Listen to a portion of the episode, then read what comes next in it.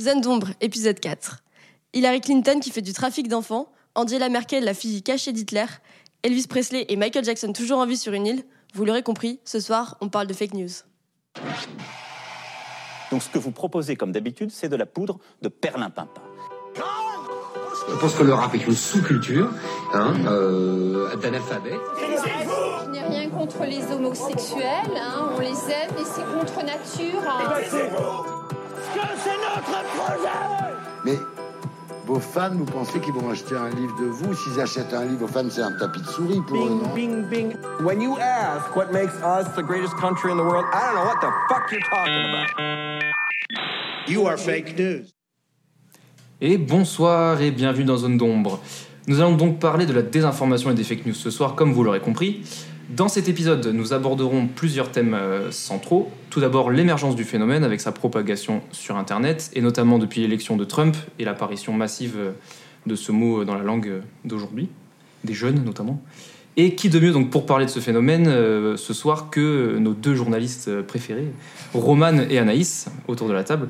Est-ce que vous pouvez présenter en deux mots euh, pour qui, enfin pour ce que vous faites euh, comme, comme travail? Tu commences Euh, bah, bonsoir, euh, moi je suis Romane et en fait je travaille pour une euh, web radio qui s'appelle Radio Parleur. Donc on fait surtout du podcast, un peu comme vous euh, les gars. Et voilà. Mais Sur- en mieux que nous. Non, faut pas dire. Et on travaille surtout en majorité sur le thème des luttes sociales. Donc ça peut être très très large sur des questions d'identité, questions de travail. Enfin voilà, ça brasse pas mal de choses. Et moi, de mon côté, je bosse à la télé depuis deux ans et je travaille pas mal avec le magazine de la santé, donc surtout sur des thématiques santé. Et j'ai un peu travaillé en région avant, donc des reportages plus courts pour des JT locaux. Très bien. Eh bien, je vous propose d'attaquer euh, avec le premier, le premier thème, Allez. donc euh, l'émergence du phénomène. Euh, donc, euh, comme on le disait, donc depuis 2016, phénomène qui revient énormément euh, dans, toutes les langues, sur Internet, etc. L'administration de Trump, notamment, s'est fait un peu le relais de ce phénomène de fausse information, désinformation massive, en, traitant euh, de manière très rude les, journalistes, notamment.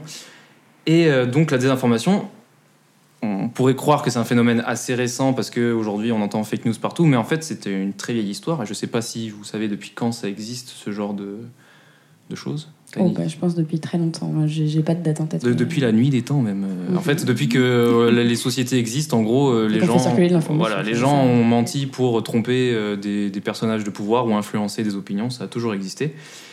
Et notamment, en fait, on s'est rendu compte au cours de l'histoire qu'il y a plusieurs exemples assez frappants, notamment chez les Romains, avec, par exemple, il y a eu l'empereur Justinien qui, dans son histoire officielle, parle d'un personnage dont, euh, sur lequel il avait des infos douteuses et pour lequel, en fait, il va garder donc, ces infos jusqu'à sa mort, etc. Et en fait, une fois la mort de ce personnage euh, intervenue, il va balancer toutes les infos en disant que euh, euh, voilà, euh, pour entacher la réputation de, cette personne. Donc, euh, ça a toujours existé. Donc il y a- plusieurs euh, histoires comme ça. Un autre polémiste italien, euh, Pierre Larétin, qui au XVIe siècle euh, voulait manipuler des élections pour le pape notamment, donc euh, jusque les états pontificaux, etc. Ça a toujours existé. Donc voilà, Euh, notamment d'ailleurs il y a un terme, je ne sais pas si vous le connaissez, qui s'appelle les pasquinades. Ah Non, non, inconnu. Et les pasquinades, en fait, en gros, c'est les fake news euh, du Moyen Âge, de l'époque euh, moderne. Les pasquinades. Les pasquinades. joli. C'est un mot un peu en franchouillard, on dirait. Les pasquinades, ça fait pas du tout ça fait très sud-ouest. Ouais, ça fait très sud-ouest pour le coup, ça fait pas du tout fake news, mais euh, c'est devenu un genre à part entière en fait. euh, ça s'est répandu au même rythme que la satire notamment. En fait, c'était vraiment de la désinformation dans le but de blesser une personne ou d'influencer euh, une opinion. Une espèce de rumeur. Voilà, ça, faire courir la rumeur, c'est exactement ça. Et euh, d'ailleurs, c'est un genre très très populaire qui, euh, qui va ensuite devenir euh, les premières formes de canard en fait au XVIIe siècle, avec les premières infos des fois poussées à l'extrême ou déformées dans le but de, de faire grossir justement ces informations, de les, de les tourner un peu à l'avantage de, de telle ou telle partie. Et donc les canards, donc, euh, comme on sait, c'était des brochures qui étaient imprimées donc, euh, et dont la couverture s'ornait parfois de gravures destinées à attirer euh, un peu tout le monde et voilà, à faire parler. Donc, est-ce que vous avez autour de la table une définition pour vous de ce qu'est les fake news aujourd'hui? Est-ce que vous pourriez donner une définition avec vos mots ou de ce que vous en savez? Ben, en fait, euh, par rapport à ce que tu viens de dire, pour moi, euh, typiquement, si on traduit en franco-français, euh, les fake news, c'est une fausse information. Ce qui est pour moi très différent de. Tu parlais de la satire, etc. Pour moi, ce qui est très différent de, de, de la satire, puisque la satire, c'est comme tu disais, comme tu disais pour grossir le trait, mais il y a un fond de vérité toujours en principe. Et après, c'est le décalage concret par l'humour, etc. Mhm. Mais basiquement, les fake news, pour moi, c'est de la fausse information. C'est euh, le contraire. Du mensonge, quoi. Ouais, c'est du mensonge. Et c'est ouais. une fausse information qui se répand hyper vite avec euh, les réseaux sociaux notamment. Et pour moi, c'est quasiment comme une rumeur. Comme je, comme je rebondissais sur la rumeur tout à l'heure, ça se répand, c'est une rumeur et on finit par y croire. Et toi, Émilie, est-ce que tu avais, avec tes propres mots, euh, hormis les recherches que tu as effectuées, Non, je pense que bah, tout On est a tous été dit. d'accord euh, pour voilà, dire que- c'est un, Ouais. un mensonge qui se propage, Mhm. qui part des fois de rien ou de pas grand chose. Quoi. Tout à fait, mais c'est tout à fait ça en fait. hein. Concrètement, euh, les fake news, c'est bien ça. Mais en fait, oui, donc, il faut savoir que dans la langue anglaise, il y a deux termes qui définissent ce- ce qui peut être faux. Il va y avoir euh, false, il va y avoir fake, qui sont qui ont pas la même euh, connotation. Par fake, on va entendre truqué, et par false, on va entendre faux. En fait, false, c'est juste quelque chose qui serait erroné, tout simplement, et c'est pas euh, la personne qui a volontairement euh, Déformé. voilà, déformer les propos, c'est quelque chose qui bah, s'est trompé. Ça arrive à tout le monde, l'erreur est humaine. Et encore heureux. Mais euh, par contre, fake, là, c'est, ça sous-entend qu'il y a Une eu fabrication fausse. fabrication, euh, Mhm. etc. Et que du coup, derrière, euh, voilà, on a déformé le propos. Donc, euh, donc voilà, donc, euh, tout le monde est d'accord pour, cette, pour cette définition. Et, mais encore aujourd'hui, euh, beaucoup de gens quand même se posent la question sur la fake news, donc avec l'ère des réseaux sociaux, etc. C'est quand même un, procédé, entre, guillemets, qui a évolué. Et notamment, on peut dire que donc, les informations fausses rejoint un petit peu ce qui se faisait, ce que le droit pénal avait interdit depuis 1880 avec les fausses nouvelles. Je sais pas si vous en avez entendu parler. En fait, voilà, en gros, les fake news, euh, concrètement, sont interdites en France depuis 1881. C'est dans la loi. Et en fait, à l'époque, on parlait pas de fake news, mais à l'époque, on parlait de fausses nouvelles. C'était pareil. C'est la suite de ce qu'on a dit tout à l'heure, donc euh, à l'époque moderne, etc. Et donc, euh, donc, vous le savez tous, parce que vous travaillez dans les, toutes les deux dans, dans des médias aujourd'hui, euh, la lutte contre les fake news est très virulente aujourd'hui et beaucoup de gens s'y opposent, mais il y a beaucoup de gens aussi qui vont dans le sens un peu des fake news. Qui le croit, tu veux dire Ouais, et qui trouvent que c'est même un procédé. Un euh, instrument pour un, pouvoir, un euh, instrument qui fait partie de l'ère du temps et que. euh, Est-ce qu'on le censure ou pas C'est la question un peu que pas mal de gens se posent. Il y a des mouvements politiques notamment et intellectuels qui jugent que la lutte contre les fake news, elle serait en fait liberticide carrément, parce qu'en fait aujourd'hui c'est euh, bah, c'est la liberté de penser quoi. Si on a envie de répandre ce qu'on veut, donc euh, là encore, Roman, t'as envie de réagir euh, par rapport à ça Non, non, mais je- je- j'entends ce que tu dis, mais je. C'est pas moi qui le dis. Non, non, mais. non, mais dans ce que tu dis, j'entends plusieurs trucs. C'est que, euh, euh, par exemple, euh, la loi contre les fake news, etc. Enfin, une loi contre les fake news, euh, ça s'entend. Après, liberticide, c'est-à-dire que. Alors peut-être que je confonds tout, mais je, je pense à des choses qui sont des choses pour comment dire cadrer la nature de l'information qui circule. Mhm. Et tu as des lois comme la loi secret des affaires, etc., qui sont des lois finalement qui entravent pas mal le métier de journaliste, euh, l'atteinte aux sources, etc., et qui cadrent la nature de l'information, mais dans un sens, comme tu le disais, un peu liberticide, Mhm. où on peut plus finalement écrire ce qu'on veut euh, en fonction des intérêts des entre- grandes entreprises, notamment, puisque c'est le, le propos de la loi secret des affaires. Donc en fait, il y a plusieurs trucs différents. Qu'on enca- qu'on encadre la, la nature de l'information et qu'on puisse pas diffamer, euh, euh, voilà. euh, dire des choses blessantes sur les gens, etc. etc. Injurieux, ça, ça a toujours été, ça existe toujours dans, dans la législation. Après, c'est comment on cadre la nature de l'information. Donc, euh, donc lutter pour euh, ne pas entraver la liberté, il faut voir à quel degré. Quoi. Mais, euh, Tu voulais ajouter un. Ouais, moi je pense que c'est pas le bon plan de chercher à cadrer tout ça. Mm. Je pense qu'il faut, euh, il faut laisser faire les choses, mais ce qu'il faut, c'est surtout euh, apprendre aux jeunes, aux enfants, euh, l'éducation aux médias. Moi je pense que c'est indispensable. Ah bon, on aura un gros point là-dessus. On va pouvoir en parler. On y viendra, Pas on y viendra. trop vite. Mais oui, c'est vrai Mais, oui, mais je pense qu'essayer de cadrer le système, de se dire non, eux, on les laisse pas parler, on, Mm. on essaie de censurer, limite, c'est compliqué, c'est très compliqué. Vas-y, Roman, vas-y. Non, après, je, pour rebondir à ce que tu viens de dire, euh, Anaïs, euh, le problème aussi, euh, c'est que des gens, comme tu l'as dit un petit peu, c'est qu'il y a certaines personnes qui se cachent derrière la liberté d'expression Bien sûr, pour, pour, pouvoir euh, dire des choses injurieuses ou pour dire que tous les discours se valent par ailleurs et qu'on peut dire un peu tout n'importe quoi sans aucun souci.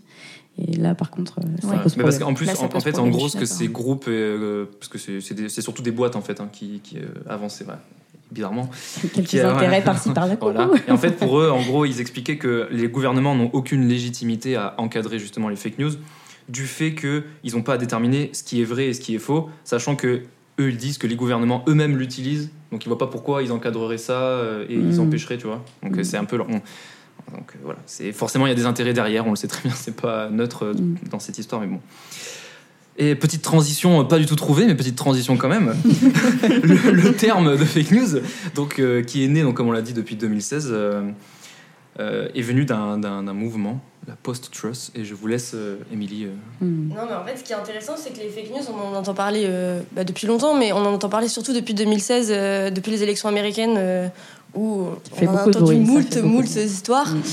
Et euh, en fait, ce qui est intéressant, c'est qu'à ce moment-là, le mot euh, de l'année choisi par le- l'Oxford Dictionary, c'est post-truth. Mhm. Ce qui veut dire euh, les circonstances dans lesquelles les faits objectifs ont moins d'influence pour modeler l'opinion publique que les appels à l'émotion ou aux opinions personnelles.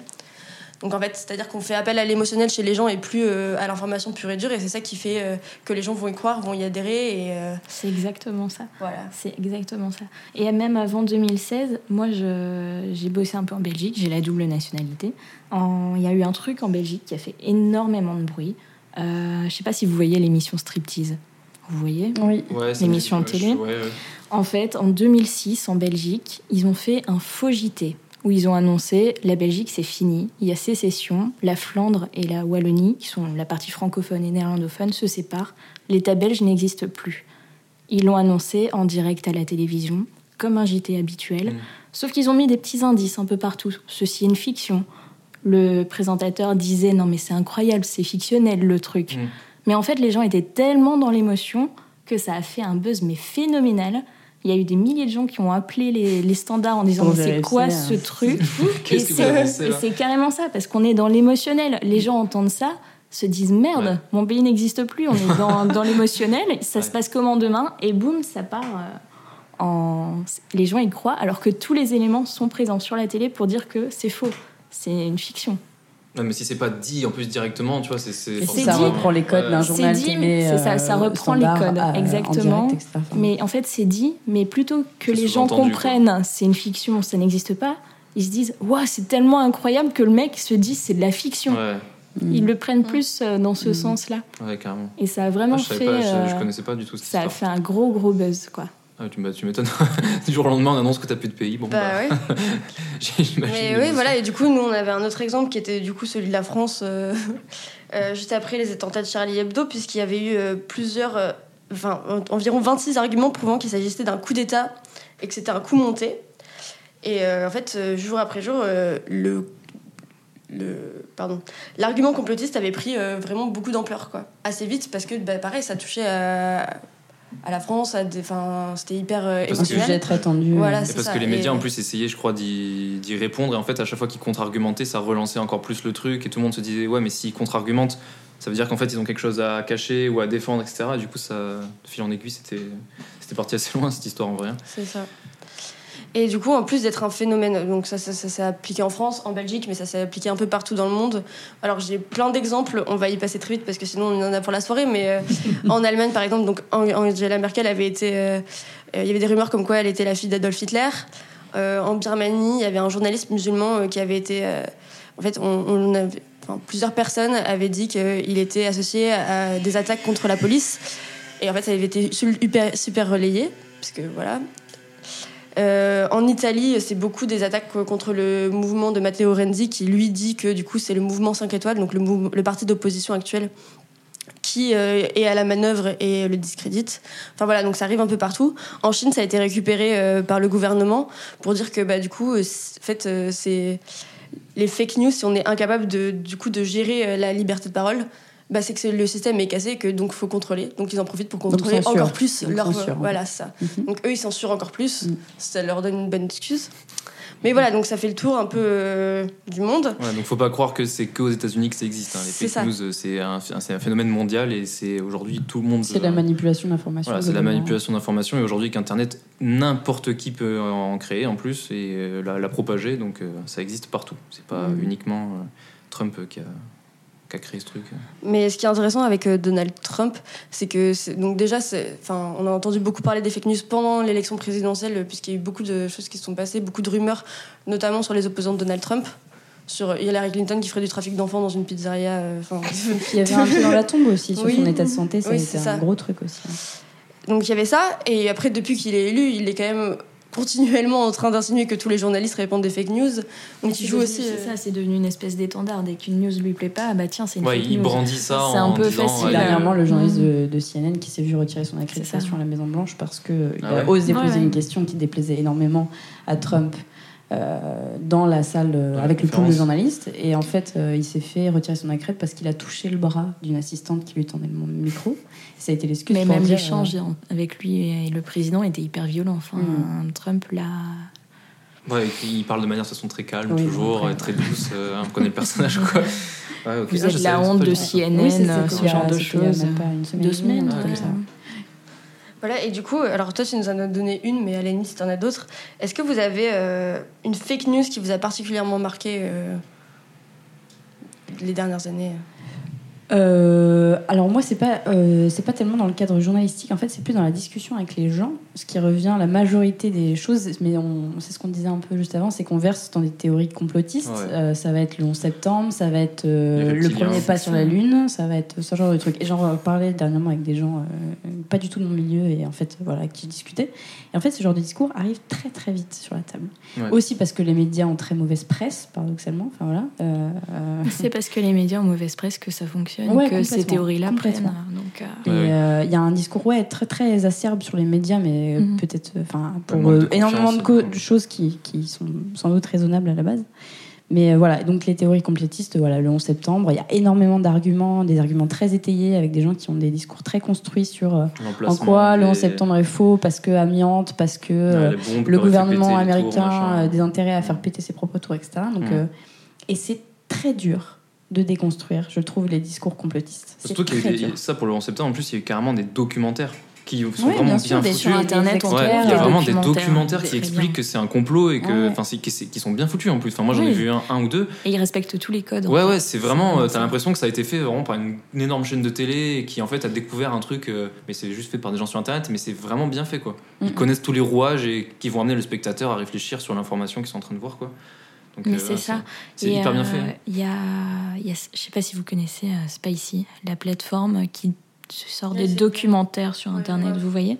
Ils ont sorti un truc qui est extrêmement bien foutu, où ils ont repris des images euh, de Cuba. Ils ont fait croire qu'il y avait une espèce de, de truc, comme quoi ils avaient trouvé le, le remède au sida, il me semble, Mhm. à Ouais. Cuba. Oui, oui, oui, exact. Et ils l'ont balancé sur YouTube et ils ont laissé prendre la vidéo. Mhm. Ils ont laissé euh, monter buzz, euh. les vues, euh, prendre les commentaires et tout ça. Puis après, ils en ont fait un documentaire en disant bah voilà, on a pris des, des images par-ci, par-là, on a mis une musique comme ci, comme ça, on a mis des propos qu'on a trouvés. Et vous êtes tous tombés dans le panneau. Et c'est comme ça qu'on fait des euh, documentaires bien fichus sur les théories du Mhm. complot. quoi. Ah, ils ont prouvé en fait que c'était créable. Mhm. euh, Oui, parce que c'est ce que tu disais, Anaïs, c'est que tous les codes sont repris. On parle de théorie complétiste, des experts qui brandissent des bouquins, etc. Ouais, machin. et une fois que tous les codes sont Ouais, repris, genre professeur machin qui arrive avec son livre. Et Mais deux images similaires peuvent vouloir dire totalement autre chose. C'est ça qui est, qui est totalement fou. Tu peux avoir une image euh, d'un mec sur sa pirogue euh, qui fait du canoë en Allemagne. On te l'apprend, on dit Ouh là là, il y a eu des inondations catastrophiques en Mhm. France. Ouais. Regardez, ils sont en train de faire du canoë tellement c'est le bordel. enfin, il y a des choses. Une image, tant Ouais. que tu mets pas de commentaires, que tu la laisses brute, Tout peut être interprété. tout peut être quoi. interprété. Enfin, Mhm. tu lui fais dire ce que tu veux. quoi. Donc les enfants, faites attention aux images que vous voyez. Vérifiez ce qui se passe derrière cette image. Vérifier les sources. Vérifiez toujours. Même si on a souvent la flemme. Même si aujourd'hui sur internet, plus grand monde vérifie, mais Ouais, il faut essayer de voir il si faut plusieurs essayer. personnes racontent la même chose. voilà, au faut, voilà, faut relier les sources en fait. C'est euh, le minimum, mais c'est vrai que c'est pas toujours évident. Et du coup, la question, euh, hormis euh, donc, qui fait les fake news, il y a aussi qui les répand. Et donc, il y avait un article très intéressant euh, qui disait que les trolls contribuent euh, énormément à la réponse. Et les trolls sont très nombreux. Et les trolls sont Oh très nombreux. là. Alors ils le font euh, des fois même pas parce qu'ils ils le font juste parce que ça les amuse, mais du coup ils font, enfin ils amplifient le phénomène et ça fait que une information euh, complètement fausse euh, va devenir complètement virale Mm. et euh, être vue par énormément de monde. Et c'est plus ça que le contenu en soi qui est un problème, c'est que ça va extrêmement vite. Et que et c'est trop vite, incontrôlable. et que c'est complètement- incontrôlable. c'est incontrôlable. Ça se faufile partout et Mais après, euh, excuse-moi, je rebondis sur ce que tu dis, mais au-delà des trolls qui, qui sont très nombreux, comme tu l'as dit, et qui sont partout, et on peut plus s'en défaire, quelle horreur, comme un vieux chewing-gum qui colle à la, à la chaussure. Mais au-delà de ça, il y a aussi euh, pourquoi il y a une défiance aussi médiatique aussi énorme, c'est comment se fabrique l'information aujourd'hui. On parle de réseaux sociaux. Il y a une industrialisation de l'information. Aujourd'hui, on gobe les infos comme on gobe des bonbons sur nos fils d'actu. On fait tous pareil, hein, sur Facebook, sur Twitter, etc. Et on fait plus aucune diff. On fait plus aucune diff. euh, on fait plus aucune différence euh, entre les contenus qu'on gobe, euh, que ce soit. euh, que ce soit. En fait, on passe d'une vidéo de chaton trop mignon à une vidéo sur des travailleurs exploités en Côte d'Ivoire. Enfin voilà, et, du coup, on fait plus de diff sur ce qu'on bouffe. Et voilà. Et comme l'in- l'information circule ultra vite, toutes les rédactions se mettent à faire des formats de plus en plus courts, de plus en plus percutants. Donc, euh, plus personne n'a les clés et les codes pour faire la différence. Tu parlais de regarder les sources ou faire de l'éducation média, comme tu disais, Anaïs. Bah Mm. voilà, en fait, euh, c'est le gros travail à faire. Sinon, bah, on est tous floués dans On les flux d'actu. Ok, d'accord. De l'éducation aux médias. Non, mais t'as as totalement raison. hein. Franchement, on est dans un système où il faut aller au plus vite. Et en plus de ça, le fait d'arriver du réseau social sur le site web du média en question, ça apporte de, de l'argent. Ouais. Donc on est vraiment dans un système, il faut ramener de l'argent pour faire fonctionner le média, Tous plutôt que de ramener euh, de la qualité. Donc on est dans des articles hyper courts, avec des Des titres copier-coller. putaclic, et boum, on y va. Plus que de la seconde main, ouais. Ça, c'est J'en c'est vois gravissime, énormément des euh, copier-coller avec aucune mention de qui est l'auteur. Ou des alors du bâtonnage de dépêche AFP. On reprend, la, on reprend la dépêche AFP, on change deux, trois mots Ouais. dans le truc, on appelle ça du bâtonnage, on reformule quelques phrases.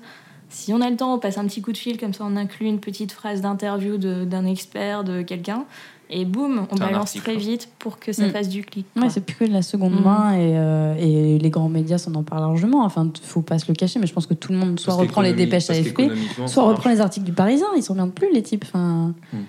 Donc, euh, Bah, comme le papier ne fonctionne plus du tout, ils se disent bah autant trouver notre source d'argent ailleurs quoi peut-être. Je sais pas, je sais pas si c'est lié à ça, mais euh, j'imagine que ça doit. Je suis pas convaincue que le papier ne fonctionne plus non non, du plus- tout. plus- il, mais- il fonctionne, mais euh, je veux dire Dans par rapport niches, il y a, il y a ouais. 20, Mm. il y a- enfin il y a, il y a 20, 25 ans. mais après, oui, c'est vrai que c'est le. Enfin, après, il faut pas, un- faut pas euh, tomber dans la caricature, mais c'est vrai que sur le web, en tout cas, c'est cette dictature du clic et cette dictature de l'attention, quoi. C'est l'économie de l'attention. On a, on a 5 minutes de cerveau Mm. Disponible dans la mis, journée, donc dire, euh, faut tous capter par tous les moyens. Tous les journaux s'y sont mis quoi. bah ça, ouais. Enfin, pour moi, ça a infusé dans, dans un peu la- partout, quoi. C'est la course, quoi. Mm. Le premier Ouais. à sortir l'info, c'est celui qui récoltera probablement le, Le plus de vues, clics. plus de clics. euh. Donc il faut être premier sur l'info. Ouais. Pour Mm, pas mm. reprendre un gimmick euh, qui s'entend souvent. c'est ça. Tu oui. Oui, non, mais du coup, on a bien. On voyais, a- euh, Non, non, non, pas, pas du tout. J'écoutais, c'était très intéressant. T'écoutes pas bah ok.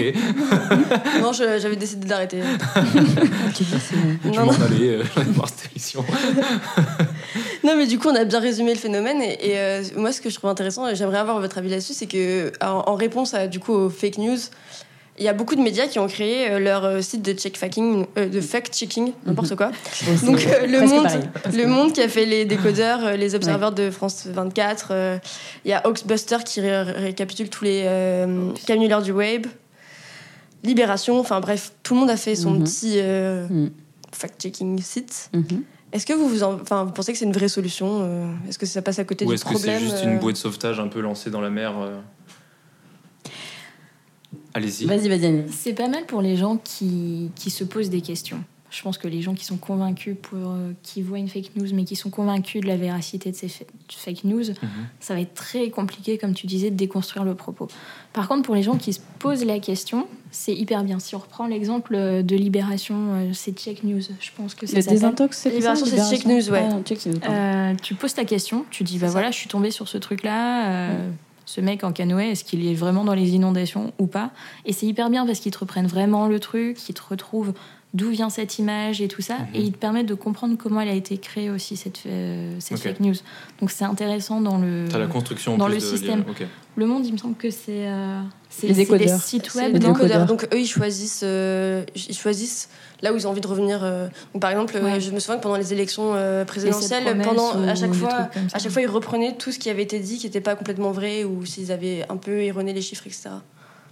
C'est pas mal, mais du coup, on a plein de petits sites qui répondent à des demandes un peu différentes. On n'a pas un, truc global qui pourrait peut-être. euh, Après, moi, enfin, comment je l'ai perçu, comment c'est né ces trucs-là, euh, le fact-checking, etc., machin. euh, moi, je l'ai pris parce que c'était vraiment à la suite pour moi des élections américaines, justement où tout le monde avait dit que Hillary Trump serait élue. En fait, pas du tout grosse surprise, c'est Donald Trump et personne l'avait entre guillemets vu venir et les médias étaient à fond sur Hillary Trump, enfin Hillary Hillary, Clinton. Clinton. Oula, Hillary Trump. Oula, le monstre Ils sont mariés en fait, c'est une fake news ça aussi. Très bien, très bien. Euh, et en fait, le fait de sortir tous ces, tous ces plateformes, ces sites, etc., moi, je l'ai pris comme une grosse preuve de désaveu des journalistes. En disant Ah non, mais on s'est un peu trompé, mais regardez, on fait bien notre travail et, et en fait, on va faire ça parce vérifier, on va montrer pas de blanche parce qu'en fait, on fait bien notre travail. Moi, j'ai- j'ai trouvé ça un peu. euh, un peu triste, Un aveu un de- peu de triste faiblesse, de me dire, en fait, il y a une telle opacité sur le métier de journaliste et personne ne sait vraiment comment se fait l'info et comment on fait, que les mecs sont obligés, entre guillemets, de montrer pas de blanche en disant non, mais regardez, On on, a fait des trucs de euh. fact-checking et on vérifie nos sources. Mhm. Et moi, je l'ai pris un peu en mode, mais les gars, c'est la base de votre job. Mm. Donc, c'est un peu une preuve de désaveu de dire, Ouais. mais si, regardez, vraiment, on le fait. Donc, après, je Mais dis après, pas. ça montre servir- comment c'est fait. Ouais, comme ouais, tu mais- dis, comme on le sait pas. Je- euh, ok, je suis d'accord. C'est dans la- le moment où ça a été créé. C'est clair que ça a montré un petit peu. euh, bon, euh, oui, euh, on n'a pas trop géré, on essaie de remonter. Mais aujourd'hui, si tu t'intéresses à ces sites, c'est quand même hyper intéressant dans la démarche. Moi, je Bah- pense que ça, ça peut montrer quand même comment ça fonctionne. Bah, moi, je trouve ça. je- je- je- après, c'est pas tout est pas acheté, etc. Et je, après, je serais curieuse de voir à quel point les gens les utilisent. Tu vois, posent des questions sur les trucs. Est-ce que c'est vraiment est-ce que utilisé c'est vraiment utilisé? Bon, pour moi, le cœur de la bataille, c'est pas là que ça se joue clairement pas. C'est on parlait d'éducation média, on va y revenir. c'est J'arrête d'en parler, mais c'est ça. mais voilà, pour moi, c'est là que Je ça te se dis joue. même plus. ne dis plus. J'ai compris, j'ai compris. Euh, mais, euh, mais oui, après, oui, c'est des outils, mais en fait, euh, Non, tout le monde, c'est c'est, tu vois, tout le monde s'est alarmé. Euh, je crois que c'était le, le patron de TF1 à l'époque, ou je sais plus quoi, Qui avait dit on va faire beaucoup de terrain, etc. Et enfin, je sais pas, ils ont, ils ont fait un sursaut comme ça, alors qu'il y avait aucune prise de conscience de quelle était la réalité du métier actuel, euh, qu'en fait on fait des coupes et on a de moins en moins de journalistes de terrain, qu'on a plus de, de- de grosses équipes formées pour aller sur le terrain. Maintenant c'est des GRI qui doivent tout faire euh, tout seuls, euh, le son, la vidéo, le papier, et, et vas-y que ça roule, débrouille-toi, mais Michel. et en fait, euh, bref, enfin j'ai trouvé ça un peu étrange comme sursaut, euh, toujours est-il. Mais... C'est un peu une bouée de sauvetage, moi. Ah ouais, un peu, ça. ouais. Je suis content. d'avoir- Vous êtes d'accord avec moi, ça me fait plaisir. par la Euh, profession, tu sais. euh, non, mais en fait. euh, C'est lui qui l'a dit, c'est pas moi. euh, hein. Moi, j'ai juste répondu. Mais le monde, c'est très bien par ailleurs. Et il y avait autre chose intéressant, euh, donc en cherchant sur les fake news, je suis tombée sur plusieurs articles de, de journaux assez différents qui euh, parlaient du phénomène fake news, donc on en entend parler beaucoup, beaucoup euh, partout, en disant, euh, mais aussi, est-ce que c'est pas un moyen pour les médias et pour les politiques d'expliquer certains phénomènes négatifs, comme l'élection de Donald Trump, en disant, bah c'est la fin, c'est en partie Mhm. la faute des fake news, Mhm. au lieu d'essayer de- d'expliquer le problème de manière beaucoup plus sociale et profonde. Et du coup, est-ce que des fois, les fake news, c'est pas devenu un moyen un peu facile d'expliquer les choses en disant bah, c'est parce qu'il y a des fake news que les gens se comportent comme ça, et sans chercher à faire l'analyse peut-être sociale et sociologique derrière? C'est une sacrée ben, question. ça. on- mais non, mais enfin, c'est, Vous avez 4 heures. Ok. non, mais c'est en fait, euh, je reviens à l'élection de Donald Trump et ce que tu dis, Émilie. euh, bah ouais, en fait, je parle du fact-checking et tout parce qu'il y avait une forme de démagogie un peu, de dire. Euh, Ouais, bon, on l'a pas vu venir, mais en même temps, euh, machin, euh, il y avait plein de, de trucs faux qui circulaient. non. Mais en fait, euh, non, en fait, c'est juste les gars. Enfin, euh, comme tu dis, euh, sociologiquement, vous avez peut-être, vous êtes peut-être pas intéressé suffisamment aux Américains. Vous êtes parti à fond sur Hillary Clinton et pas Hillary Trump. et euh, ouais, ouais, moi, je, moi, je pense que des fois, on se rejette là-dessus en, en disant, euh, bon, après, je sais pas. Je- Ça sert d'excuse. quoi. Ouais, après, il y a des vrais. Enfin, euh, il y a Il y a- des cas oui. où, par exemple, l'élection de Bolsonaro dernièrement, euh, faut voir euh, ce qui s'est passé sur WhatsApp et les, les, les- comment dire, les plateformes conversationnelles, enfin, je sais pas comment les appeler, mais euh, Telegram, WhatsApp, ce genre de trucs, où il y a eu tellement de messages diffusés euh, pour dénigrer l'opposition face à Bolsonaro. Bolsonaro, c'était un truc de dingue, en fait. Mais ça avait été organisé, quoi. Bah ouais, c'était, c'était, ils se sont emparés de cet outil véritablement, mais Trump aussi, il y a plein de trucs. Mais euh, c'est- limite de la propagande. T'as Ouais. RT aussi qui utilise beaucoup les fake news. Euh, RT, c'est le Kremlin qui finance. Mm. Et, euh, pareil, ça, fait, ça promeut une opinion. Et euh, Ouais. après, c'est pas pour excuser des comportements. Mais Et ce qui Il y est a un très côté dur, et ce qui est très propagande, dur parfois. aussi, je pense à comment dire, à quantifier, enfin à quantifier ou à voir l'effet que ça a en- véritablement. Enfin, c'est très compliqué. On parlait tout à l'heure d'une diffusion euh, massive du mensonge et de la désinformation. Ça va tellement vite et c'est parfois tellement énorme que c'est très dur de voir l'effet que ça. Donc se cacher derrière, ça peut arriver. Mais parfois, c'est assez dévastateur, quoi. Enfin, Ouais. Donc, euh, Non, non, clairement. ouais. Est-ce que tu veux enchaîner Euh, J'enchaîne? Bah vas-y. Ok. Bah justement, on, on parlait de, de- de- tu parlais de l'impact, tu viens de finir sur l'impact euh, que ça peut avoir, euh, dévastateur, etc. Par rapport aux médias, vous qui travaillez dans, dans des médias toutes les deux, est-ce que vous avez l'impression que dans vos métiers, vous avez souffert Est-ce que vous avez déjà souffert d'une fake news, déjà, toi à la radio et toi à la télé? Pas du tout? Non. Non. Dans, dans vos. Dans votre branche pour l'instant, Alors, non. moi, j'ai un exemple du coup, mais vas-y. Ouais, moi aussi. Nous, on a de plus en plus affaire à ce qu'on appelle le fake med. Donc, euh, c'est euh, l'homéopathie, c'est super bien. On peut soigner un cancer euh, grâce à des petites aiguilles, euh, ce Mhm. genre de choses euh, qui se répandent pas mal sur Twitter. Mais t'as pas mal de médecins qui réagissent aussi, donc euh, qui, qui essaient de défendre l'information et de dire non, mais les gars, arrêtez, enfin, réfléchissez deux secondes, regardez les études qui sont sorties. Ça n'a aucune preuve scientifique valable, ces théories-là. Mais tu as pas mal de petits sites comme ça qui sont sortis et euh, des trucs genre qui s'appellent Bien-être Santé, Mhm. euh, Allodoc, euh, des qui t'explique quand t'as mal au doigt, t'as un cancer du doigt, tous ces Ouais, c'est ça. Et euh, je pense que c'était la semaine dernière ou la semaine d'avant, ils ont trouvé que c'était un seul mec qui gérait genre 28 plateformes euh, Ah, de santé comme ça, qui diffusait, C'est sa des- passion, c'est sa passion. qui Ouais, il- il diffusait fait- il un a peu que ça à des, foutre, quand même. Faut- Non, mais c'est Parce ça. que c'est chaud, quand qui, même. qui diffusait un peu des infos un peu fausses santé comme ça. Et, Et, euh, euh, Je réagis sur ce que tu dis, mais je pense que sur le domaine de la santé, ça peut être colossal. Ah, puis surtout que ça Et, peut vraiment euh, entraîner des, choses. euh, Et, et, et dernièrement, moi, je, du coup, c'est pas mon domaine à moi, mais je rebondis sur ce qu'elle dit. Euh, dernièrement, je voyais un sujet, je crois que c'était France TV, et euh, il parlait de des cabines de bronzage qui, qui enfin, une étude scientifique disait qu'elles donnaient le cancer, enfin, que ça- Mhm. c'était responsable d'un certain nombre de cancers. Et la manière dont était construit le sujet sur, par France TV, c'était en gros pour ou contre? C'était euh, on entend un premier expert euh, donc euh, scientifique qui dit Mhm. effectivement on a vu l'enquête donc les cabines de bronzage donnent le cancer etc et après on prend juste le contre-pied de quelqu'un qui dit non non mais je vois pas le problème etc ah, c'est comment on c'est peut aberrant. bâtir des sujets Comment on comme peut ça bâtir sur la santé? et surtout On diffuser à Ah, grande audience Mais moi, comme j'ai ça, trouvé ça c'est fou. puis te dire vraiment ça va créer un cancer, puis pour l'autre tu dis bon. non. bon non moi je vois pas le problème mais comment on peut construire sur des sujets santé je me dis ça doit être terrible quoi Ouais, il faut faire hyper gaffe, il faut faire hyper gaffe. Et euh, je reviens sur mon, ma, ma chapelle à moi, mais euh, euh, nous, on traite des sujets sur les luttes sociales et dans le cercle militant. Il faut savoir qu'il y a des choses qui se disent dans le cadre des luttes pour euh, faire valoir son combat ou sa lutte, euh, qui parfois sont assez éloignées de la réalité. Donc c'est à nous de faire très attention à ce qui se dit, parce qu'on n'est pas Et un relais d'associations et de- de- de- d'organisations militantes, on est un média. écouter, quoi. Ouais. Et je me rappelle très bien au moment où les facs étaient occupés, je crois que c'était à Nanterre, si je dis- non, c'était à Tolbiac. À Tolbiac, euh, nous, on couvrait les facs occupés, etc. Et en fait, euh, il était passé l'information qu'un militant avait été poussé du toit par un policier. Et ça a circulé pendant une semaine, deux semaines. Moi, j'ai fait des AG, après, je l'entendais parler en AG, etc. Il se trouve que ça, c'est faux. Ça ne s'est jamais passé. Ça ne veut pas dire que par ailleurs, il n'y a pas des policiers qui matraquent des manifestants ou qui les balancent des Mais y a toits. pas eu quelqu'un qui s'est fait Mais jeter là, c'est faux. On n'a jamais retrouvé la personne. euh, son nom n'a jamais été cité nulle part. Et au fur et à mesure, deux personnes qui étaient témoins ont avoué qu'en fait c'était un mensonge.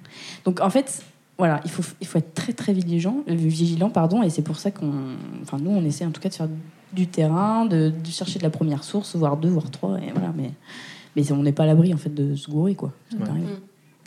C'était pas Brut ou euh, qui avait diffusé l'info. Je me souviens pas. Je me souviens pas. mais Nous, on l'avait entendu truc. les On va balancer. militants, mais, euh, C'était brut, ouais, ouais, c'était brut, on s'en souvient tous. On va faire des fake news aussi. Alors, Non, mais après, ils sont, ils sont revenus sur le. Ils se sont excusés. Ils se sont excusés, mais c'est le problème aussi, de nouveau, de la vitesse. Bah oui, tu Et, euh, trucs, voilà. C'est ça, c'était donner la parole à des militants qui sortaient de l'AG ou je sais pas quoi et qui ont diffusé cette info-là. Et après, ça a fait. euh, ça a fait. euh, boule de neige. Ouais, Boule de neige. boule de neige. Merci. Euh, du coup, pour, euh, pour euh, rebondir sur ça, on a, j'ai récolté quelques avis en fait de, de journaux et de médias à l'étranger, et notamment donc, la directrice du service de la radio de la télé suédoise, Gina Lindberg, qui explique que en fait les discussions qu'elle a eues elle au sein de, enfin avec le gouvernement suédois, etc. Concernant les fake news, en fait, elles- ils se sont tous rendus compte que ça affaiblissait d'une part l'audience des médias, avec euh, l'entretien du doute entre ce qui est vrai et ce qui n'est pas vrai, etc. Et qu'en tant que journaliste professionnel, euh, en fait, euh, elle est effectivement d'accord pour dire qu'il faut faire beaucoup mieux. C'est ce que tu disais tout à l'heure, qu'il faut, c'est les fondamentaux en fait. Donc vérifier les faits, exiger des réponses et, et avoir une garantie de transparence des méthodes de travail, etc., de la collecte d'informations. Enfin, faut- c'est la base du métier de journaliste. C'est la base. Mais c'est bien d'y revenir quand même parce que j'ai l'impression que actuellement euh, il y en a beaucoup qui ont perdu ce sens de la Alors, euh, ou qui sont qui ont pas le choix peut-être euh, non plus parce que euh, Vas-y, vas-y. Mais euh, en fait, euh, oui, c'est les prérequis, c'est la base du métier de journaliste. Maintenant, il faut se poser la question de comment, dans quel environnement on pratique le métier. mhm.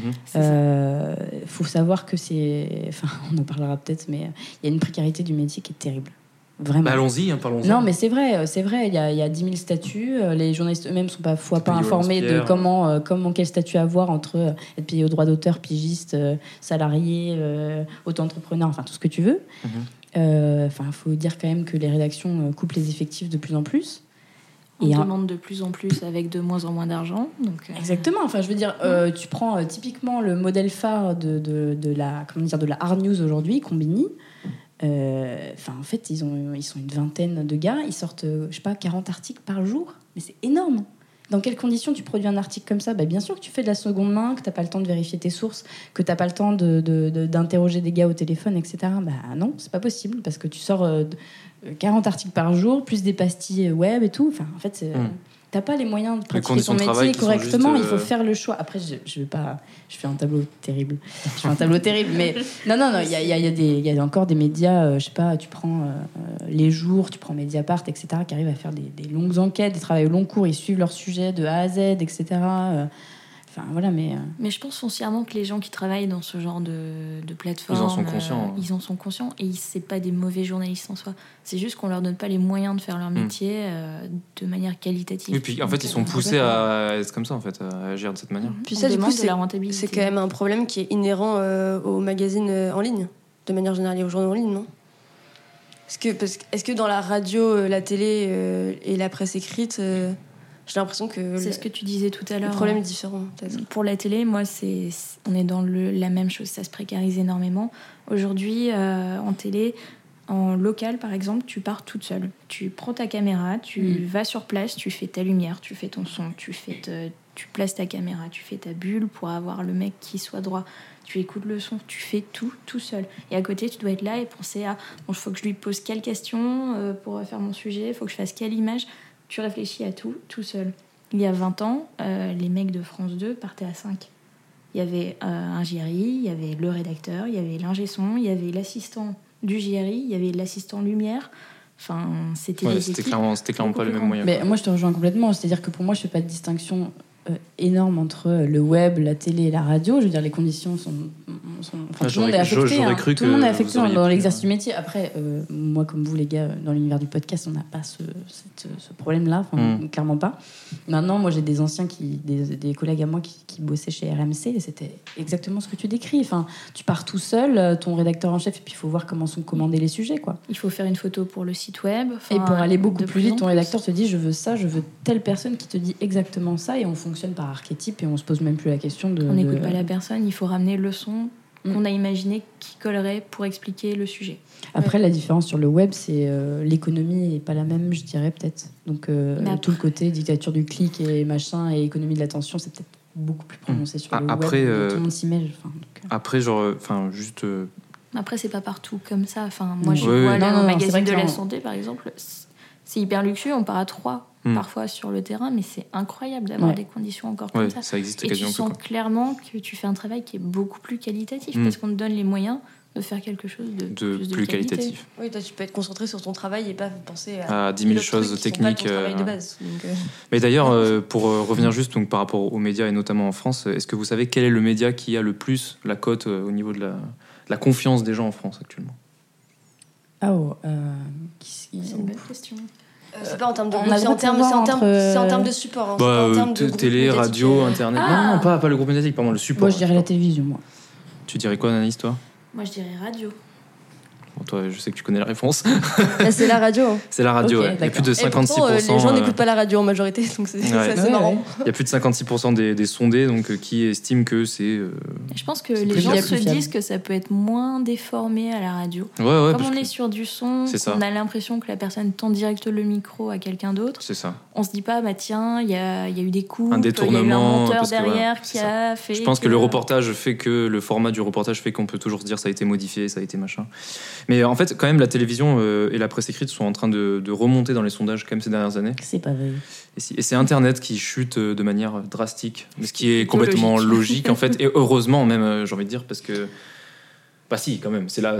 Enfin, attends. Ouais, mais en fait, c'est ce qu'on consomme le plus. Enfin, je veux dire, nous. euh, Oui, mais c'est bien les-. Oui, bien sûr, mais c'est bien quand même que du coup les gens commencent à s'en rendre compte. Et peut-être que nous, notre génération, on a un peu de recul, comme on a connu peut-être aussi l'avant Internet également. Mhm. Après, on est peut-être la dernière génération du coup, parce que je pense que tous ceux qui sont nés après 2000 et tout ça, ça va peut-être être plus chaud pour eux. Mm. Mais euh, c'est quand même bien de s'apercevoir de ça. Après, euh, Après, pas- moi, je jette- je jetterai pas tout sur Internet. Mais non, parce non, que... mais carrément pas. Il y a, il y a des Non, choses qui sont très bien faites. tous les médias Il que faut je considère comme indépendants. Mais il faut apprendre à trier, à- Ah ouais, et à regarder ce qui se fait. Et savoir ben on va y arriver, on va y arriver Ah là au tri, et à l'éducation, ne vous inquiétez pas. Donc la solution, comme on en parle depuis tout à l'heure, c'est évidemment l'éducation face aux images et donc Ah face, euh, face aux fake news. Euh, donc, qui dit éducation dit forcément euh, il faut créer des, euh, bah, des, concepts, il faut euh, faire en sorte que les jeunes aujourd'hui s'intéressent à la création des images, découvrent comment c'est fabriqué, comment ça peut être détourné, pour quelles raisons ça peut l'être également. Donc j'ai pris quelques, quelques exemples, notamment un professeur en Seine-Saint-Denis qui s'appelle Yanis Roder, qui euh, explique, euh, donc il est prof d'histoire en Seine-Saint-Denis, en fait il explique que depuis à peu près 20 ans, lui, il essaye de faire en sorte, enfin il, déjà il, s'est rendu compte qu'en fait ses élèves étaient ultra influencés par les images qu'ils voyaient, et surtout depuis 20 ans, voilà, c'était le début de euh, 2001, etc. Enfin, voilà, tous les événements qui se sont déroulés ces 20 dernières années. Et que, hum, en fait, ils savaient pas du tout traiter l'info parce qu'il y a un- les, parents, comme les enfants, en fait, ne sont pas du tout formés à ce que, à ce- enfin, comment circulent les images, pour qu'est-ce qu'ils voient à la télé, sur Internet, etc. Et donc lui, il a mis en avant en fait le fait que depuis Internet notamment, il explique un espèce de paradoxe pour les jeunes qui en fait vont rejeter les médias traditionnels, donc c'est ce qu'on on expliquait tout à l'heure, qui sont pour eux forcément, pour beaucoup en tout cas, manipulés par le pouvoir qui est en place. C'est ce que lui il estime voir en tout cas à travers ses élèves, mais que en fait ils n'ont pas cette conscience euh, de euh, paradoxalement de traitement de, de l'information qu'il peut y avoir sur Internet. Ils vont se dire que c'est un acquis, que de toute façon, euh, ouais, c'est sur Internet, donc pour beaucoup, en tout cas, ils vont le prendre comme euh, quelque chose de juste, ils vont pas du tout vérifier. Alors que les, mé- les médias traditionnels, de suite, ils vont les rejeter. Donc en partant de ça, il avait euh, fait participer sa classe en 2015 à un projet que France Inter avait lancé, qui s'appelait le projet Interclasse, qui existe d'ailleurs encore aujourd'hui. Et euh, en fait, France Inter a mis ça en place en 2015 pour éduquer donc, les jeunes aux médias, à l'information, et pour que, en fait, donc c'est les professionnels en fait de France Inter qui sont volontaires pour le coup, qui viennent et qui initient les, les collégiens et les lycéens à des, des, euh, des reportages radiophoniques et ils leur montrent euh, toute la construction de A à Z. Ils les laissent même euh, C'est exactement ça. qu'il voilà, faut intervenir à la fin. Ils ont leur émission ensemble avec les chroniqueurs. Et d'après le, le prof, donc d'après Yanis Roder, c'est un des trucs qui marche le mieux et c'est ce qu'il faut, ce vers quoi il faut tendre dans l'avenir pour que les jeunes puissent y voir un peu, un peu plus clair. Est-ce que vous avez d'autres. euh, Moi, j'ai un autre exemple Ouais. euh, que j'ai vu il y a pas longtemps. Euh, c'est Thomas Soto. Thomas Soto, c'est un, ancien présentateur d'Europe 1, si je me plante pas, et qui, qui bosse maintenant à France 2. France 2, pas mal, ouais. Mhm. Et lui, il a fait une expérience dans une classe en Ile-de-France. Il, a, il est allé avec deux équipes de journalistes en disant bah voilà, vous allez faire un reportage sur la cantine. Vous allez, on va vous montrer comment ça marche un reportage sur la cantine. Vous allez interroger les cantinières, on va faire des images avec vous, puis on va monter un reportage. Et on se divise en deux équipes. Il y a une équipe qui fait un reportage vrai une équipe qui fait un reportage faux. Et en fait, avec les mêmes images, tu as une équipe qui fait le travail journalistique en disant combien de repas sont servis, les, la cantinière met son masque parce que c'est les conditions d'hygiène qui doivent être respectées, tout ça. De l'autre côté, on a les mêmes images exactement au même moment, sauf que là, la cantinière, elle met plus son masque par euh, mesure d'hygiène, elle met son masque parce que les aliments sont pourris, que ça pue dans la cantine, donc euh, oh là là, il faut qu'elle se bouche le nez. Mhm. Et euh, après, c'est diffusé devant la classe et les gamins comprennent, comprennent qu'une même image, elle peut dire autre chose. Avoir quatre Et messages. je pense que c'est ça qu'il faut, ouais. c'est ça qu'il faut leur mettre dans la tête. C'est pas l'image que vous voyez et le discours qu'on vous donne avec qui est forcément la réalité. Ça peut être manipulé Mm. et ça se fait comme ça. Et donc il faut se poser des questions. Ouais. T'avais un exemple peut-être euh, toi aussi? Euh, ben moi, ce serait le- l'exemple que tu racontes, puisque moi, quand je fais des avec Radio Parlant, on fait de la formation à la radio. Et en fait, on, ce que tu décris avec euh, le professeur dont j'ai oublié le nom, mais en fait, c'est exactement le même principe. C'est qu'on réunit tous les, tous les enfants autour d'une table et on, et en fait, on leur explique déjà de base ce que c'est que la pratique de notre métier. Mhm. Et après, on leur fait réaliser une émission, eux, euh, autour de la table avec un animateur, des chroniqueurs, etc. Et après, c'est leur montrer comment ça se passe dans la réalité des choses, comment tu fais une interview, quelles questions tu poses, et si tu poses ta question de telle manière, de telle manière, ça, va changer la réponse. ou voilà, et c'est voilà, c'est leur montrer comment ça se comment ça se fabrique l'information entre guillemets. Mm. Euh, et ouais, comme tu disais, Anaïs, confrontée à, à la fausse information, de dire bah voilà, euh, on peut faire dire exactement la même chose à une image, un son, enfin, ou tronquer au montage, ou, etc. Et, et montrer et confronter à ça et dire euh, voilà, soyez vigilants sur la source, essayez de comparer, etc. euh, Ce que vous entendez, ce que vous lisez, quoi. Mais, Mm. Et euh, juste pour revenir euh, une dernière fois donc, sur, ce, sur ce professeur, en fait, il, avait, il a voulu faire ça, notamment en 2015, il avait vraiment fait le forcing, parce qu'après, Charlie, en fait, avec ses élèves, il avait eu une, énorme, une très longue discussion apparemment, et en fait, il avait énormément discuté de, de ce que les médias avaient véhiculé comme message, comme quoi voilà, on était attaqué pour telle et telle raison. Et c'est vrai qu'en plus, comme Charlie Hebdo était un- une représentation de, pas de fake news, mais pour le coup de satire et de, pas de déformation, mais comment dire, d'amplification de phénomènes et de représenter telle figure de telle manière. C'était lui il trouvait que c'était le moment en fait euh, idéal entre guillemets, même si c'était pas idéal du tout de, mais c'était le moment en fait pour parler de ce sujet-là parce que c'était euh, quelque chose qui allait les toucher, qui s'était passé en plus près d'eux. Et en fait, ça a fait un déclic apparemment et euh, ça, ça a hyper bien marché. Les élèves étaient ultra contents. Enfin, j'ai écouté un bout de- du podcast un peu sur France Mais Inter. moi, et- je me rappelle très bien euh, au- l'été dernier au Festival international de journalisme. Il y a une, euh, une historienne que j'aime bien par ailleurs qui s'appelle Laurence Decoq, qui est professeure à Nanterre au collège, qui expliquait exactement ce que tu es en train de dire. C'est-à-dire qu'au moment des attentats de Charlie Hebdo, elle, elle en a parlé dans sa classe avec des jeunes collégiens. Tous, mais tous sans exception, étaient en train de dire que c'était euh, faux ce qui était en train de se passer, que c'était un pur montage. euh, de la part du gouvernement, etc. Machin. Et elle a dit, euh, c'était impressionnant de voir qu'ils étaient tous persuadés que c'était faux, en fait. Ouais, ça fait peur quoi même. Tu te dis. mince. est dans l'émotionnel, on est dans quelque Ouais, chose qui touche profondément les gens. C'est Et ça. du coup, là, il y a une certaine fragilité. Et euh, Bah, surtout chez les jeunes en plus qui. euh, n'importe quelle euh, info qu'on leur donne et qui répond à une, à une attente d'explication qui leur convient peut être gobée. Donc, euh, c'est ça le problème. Ok, et juste du coup pour, euh, pour terminer, est-ce que vous auriez pas euh, une petite idée, vous, d'un d'un- d'un- d'un- d'un petit truc comme ça à réaliser, peut-être, en plus? Comme un peu ce que France Inter propose, une, une activité différente? Est-ce que vous pensez que ça, ça suffirait, il faut que tout le monde fasse ça et ce serait très bien? Ou est-ce que vous pensez qu'on peut faire Ce genre de choses, oui, je pense que c'est ce genre d'initiative faut. Pour la télé, toi, tu penses que du coup, pareil, ça peut se faire, euh, Oui, faire des, ça. montrer les reportages euh, C'est la ça, faire manière une journée, expliquer comment ça se passe, faire deux reportages différents et montrer comment, avec des mêmes images, des mêmes sons, on peut raconter complètement autre chose. Parce que du coup, lui, il expliquait, euh, juste donc pour finir avec ce bonhomme, encore une fois, qu'en fait, ça devrait être l'État qui devrait prendre en charge cette formation. Là, c'est Ah, ben oui, ce serait ce serait magnifique. Mais il n'y a, pas une, euh, il y a pas une petite partie qui est notée dans la nouvelle loi sur les fake news. Je pense qu'il y a, Bon, après, il faut. il y a un petit morceau d'éducation aux médias qui est prévu, il me Je semble. pense. Et après, il faut pas. Enfin, je veux dire, l'État subventionne la majorité des, des assos et des organisations qui font ça. Oui, mais là, si, Maintenant, faut on peut considérer que c'est absolument pas suffisant et que ça devrait être intégré au cursus scolaire de, dans voilà, tous les cas. C'est ça, tu vois. C'est ça, mais après, il faut former les profs, quoi. Donc, ça, c'est une Ah oui, voilà. c'est- Mais c'est une grosse, grosse question. Et après, à titre individuel, euh, au-delà de, de, de, de faire la lumière sur le métier de journaliste et comment se fabrique l'info, je pense qu'à titre individuel, il faut avoir aussi cette grosse curiosité. Et je, je me ce l'applique sens à moi-même. hein. Je veux dire, quand Mm. nous, on, tous ensemble, je pense, quand on est sur les réseaux sociaux et qu'on discute entre nous avec nos potes en disant Eh, t'as vu passer ça euh, sur Twitter ou sur machin? En fait, on n'a pas lu l'article. On a vu Un une titre, ligne. euh, ça, On ouais. a vu une ligne, un titre. Puis on va s'arrêter là quoi. en disant qu'en fait on a fait le tour du sujet. Et euh, alléluia si on arrive à conserver une curiosité en allant cliquer, en Mm. voyant euh, différents articles sur le sujet, etc. et de recouper euh, Mm. solo avec ses petits bras. Mais Bah, moi, ouais. petit conseil, ce que j'avais cessé, c'était de troller mon algorithme Facebook en allant, euh, pendant les élections présidentielles, du coup, suivre tous les, tout le monde. Donc tous les candidats à la présidentielle, même ceux qui m'intéressent absolument pas. Et aussi à suivre les magazines qui sont pas de mon opinion. Voilà. Donc euh, du coup, des fois, je vois apparaître des, ar- des ar- des articles qui a priori ne sont pas ceux qui Tu veux dire m'intéressent. que tu lis Val- Valeurs Actuelles, c'est ça? Non, mais alors bon, eux, pourtant, je les avais pas mis, tu vois. Mais par exemple, excellent. par exemple, typiquement, je ne suis pas de droite, mais je, mets- je mettais quand même Le Figaro, Le Point et ce genre de. On parle pas de, politique journaux. ici, madame. Attention à ce que vous dites. Non, mais dans mon fil d'actualité, je trouve ça bien parce que du coup, tu, ça te Oui, permet tu même multiplies juste sur les angles de titres d'avoir deux angles de vue différents, tu vois. Oui, il faut diversifier et Ouais. il faut surtout avoir un sens critique par rapport à ce qu'on ce qu'on lit, moi, je pense. Et en plus, est-ce que ça tombe pas hyper bien que notre podcast s'appelle Zone d'ombre Donc, d'aller gratter un peu tout ce qui est dans l'ombre, hein, c'est. c'est beau. C'est c'est quand même pas mal, hein. Attends. Après, aller troller les, les- Tu trolls Facebook, euh, franchement, je te trouve hyper balèze.